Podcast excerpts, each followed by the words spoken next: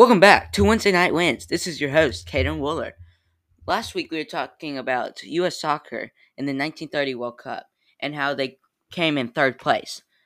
And this was also this is also a two-part series. So last week was part one, and we were talking about how U.S. finished in third place and how it was such a a great accomplishment as the U.S. soccer team was not very good. They didn't have any pro players playing in Europe or any experience with soccer. Mainly, soccer in the United States was baseball, so this was a big deal. And so, we'll be talking about the semifinals today, controversy, the controversy around the third place, and also uh, the li- couple of years after this World Cup. Alrighty, you ready?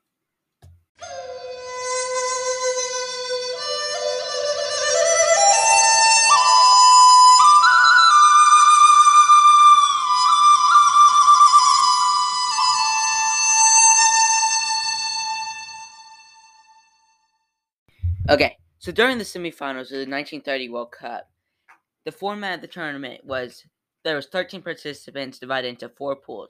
The winner of each group would progress to the semifinals of the knockout stage. Since there were no predefined brackets, a, dra- a draw took place on July 23rd to decide the semifinal meetings. Host Uruguay would drawn to play Yugoslavia, and Argentina and United States would contest the other semifinal. And the top place teams from each of the four groups qualified for the World knockout stage was Argentina, Yugoslavia, Uruguay, United States.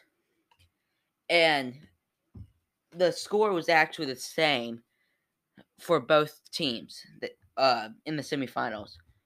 Both teams' uh, semifinals finished with a score of 6 to 1.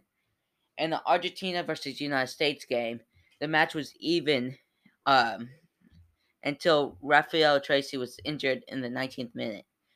And uh, back then there was no substitute, so uh, United States played a, basically a whole game down man, and then Argentina scored the opener with uh, Luis Monti, and then Tracy left the game at halftime since no substitutions were allowed at the time. They had to play the second half with ten men. But they also saw their goalkeeper hurt his shoulder 15 minutes into the second half. So uh, he had to force through the injury, but that means they had no backup keeper and there was no subs. So Argentina Argentina scored five more times and went on to win the match. But we did get a consolation goal from Brown in the 89th minute. And they were Argentina became the first team to qualify for the World Cup final and this semifinal was taken was played in Uruguay at the Estadio Centenario, Montevideo, Uruguay. The attendance was 72,886, and the referee was John Langenus of Belgium. And it was a hard fought game. But on the other side, uh, it was another 6 1 score for the Yugoslavia Uruguay game. Yugoslavia opened the score in the fourth minute with Djordje Vujadinovic and had a disallowed goal in the ninth. The Uruguayans made recovery and Pedro Cea equalized. They took the lead still, and then first after two more goals. The host nation sealed the result with three more times, and Cea completed a hat trick. Yugoslavia heavily contested refereeing decisions and they felt like Uruguay was um, wrongfully uh, allowed to go through. They felt like the refing was horrible, and this the ref was Gilberto de Almeida Rego of Brazil, and it was also held at the Estadio Centenario, Centenario, in Montevideo, and the attendance was seventy nine thousand eight hundred sixty seven, which was. Ex- which was about 7,000 uh, more fans than the United States Argentina game. And so Argentina and Uruguay uh, moved on to the finals, where Uruguay hosted the final at their home. And it was a major accomplishment for Uruguay as it was their first ever finals. It was hosted there, and they made the finals. And USA and Yugoslavia both fell out of the group of the semifinals, and um, there was a third. There was not a third place game at the time, so there is some controversy about the third place game, and we'll talk about that a little later in the video. So, with this semifinals, it was um, both heavily contested, not very well fought for the United States and Yugoslavia, who both lost. But this was the first World Cup ever, and the first World Cup to have two South American teams in the final. Um, and that was important, but you can also say that it was mainly all, all South American tournament, but it's still history and it's important to know. And um yeah, so it was a big deal. And yeah, so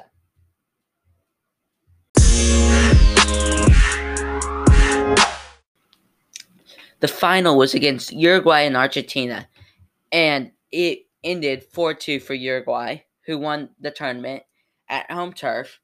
And it was um, the first ever World Cup win to ever be won at the World Cup at a home nation. Granted, it was their first ever World Cup, but still, first ever.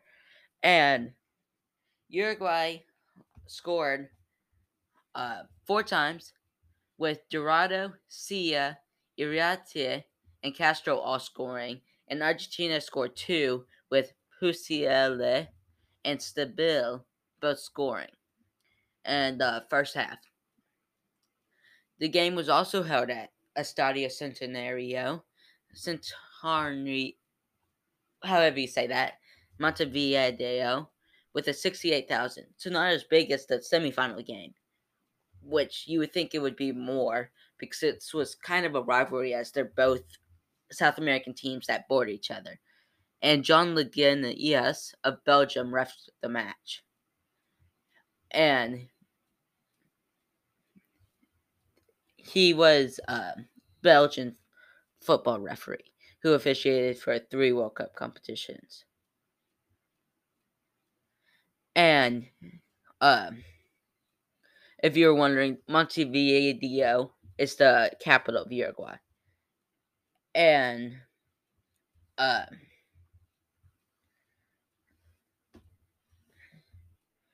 to get to the final, Uruguay had to beat Romania and Peru in the group stage, and then Yugoslavia dominating them in the semifinals, which it's a big accomplishment. And so, um,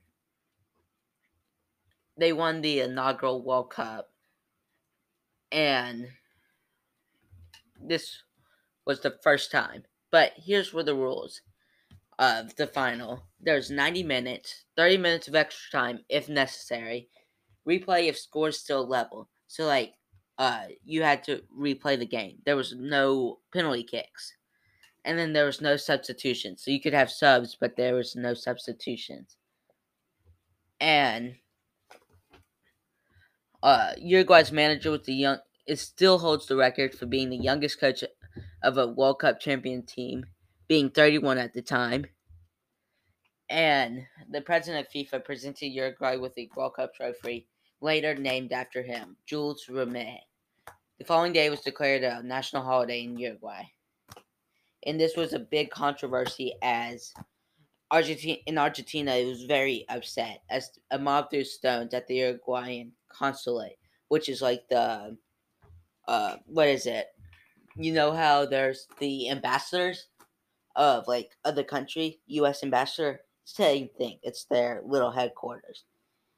And so the last surviving player of that final was Argentinian striker Francisco Varallo, who died on August 30th, 2010 at the age of 100.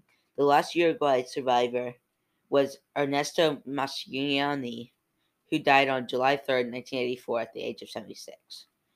So, a long time ago. And the main reason this final was so heavily contested was because uh, Uruguay and Argentina contested in what was a rematch of the gold medal match of the 1928 Olympics, which uh, Uruguay won after a replay.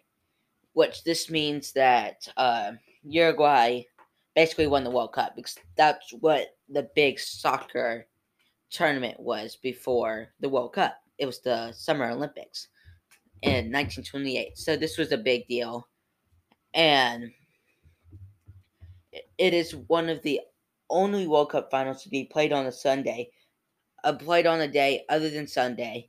The others being the 1966 World Cup final, which was played on a Saturday. And um,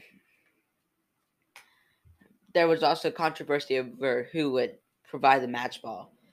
And so FIFA intervened with compromise that Argentina would provide the ball for the first half and Uruguay provide the ball for the second, which you could say superstition because Uruguay played better in the second half than they did in the first half.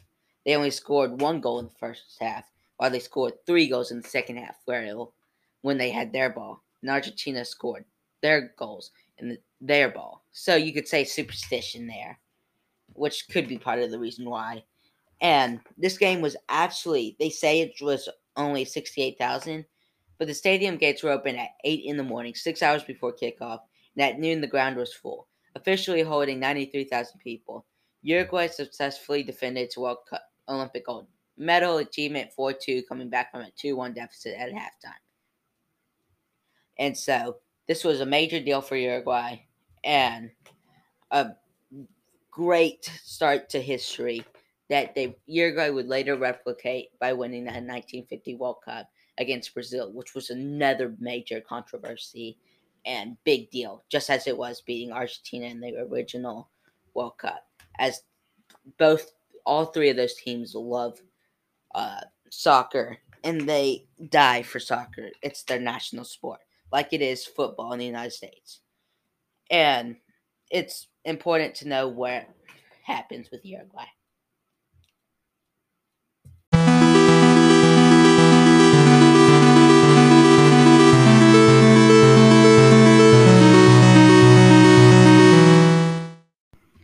So the third place was technically never a game. They did not create a third place until 1934. So the format is unique as it is the only tournament to not have a third place game. And there is controversy around it because there are some sources, notably FIFA Bulletin from 1984, incorrectly implied that a third place match occurred and was won 3 1 by Yugoslavia. Accounts differ as to whether why ugh, whether a third place match was originally scheduled. According to 2009 book by Hyder Jawad, Yugoslavia refused to play a third place match because they were upset with refereeing in the semifinal against Yugoslavia, who they already complained about because they lost semi in the semifinals and lost the controversial goals from the third and fourth goal, respectively. And at the end of the championships, the captains of the United States team, Tom Florie, and Yugoslavia, Milutin Ivkovic, both received bronze medals. Yet, a FIFA technical committee reported on the 1986 World Cup included full retrospective rankings of all teams at all previous World Cup team finals. This report ranked the United States third and Yugoslavia fourth due to a better goal difference on the otherwise identical records, a practice since continued by FIFA. In 2010, the son of Costa Hadzi, the chief of Yugoslavia delegation at the 1930 World Cup and the vice president of the Football Federation of Yugoslavia at the time, claimed Yugoslavia as a team had been awarded one bronze medal. This has been catched by Hadzi himself and his family for the following 80 years. According to the source, Yugoslavia was placed third because of the semifinals lost to the eventual champions Uruguay. The official recordings, however, show the United States team claiming third place. So you could see how there was many controversy over who technically won the third place, who ended third and fourth place. But U.S. technically won third place because FIFA has all say, and they declared U.S. as the third place, and they go on their records. Yugoslavia could have won third place, but according to FIFA, the U.S.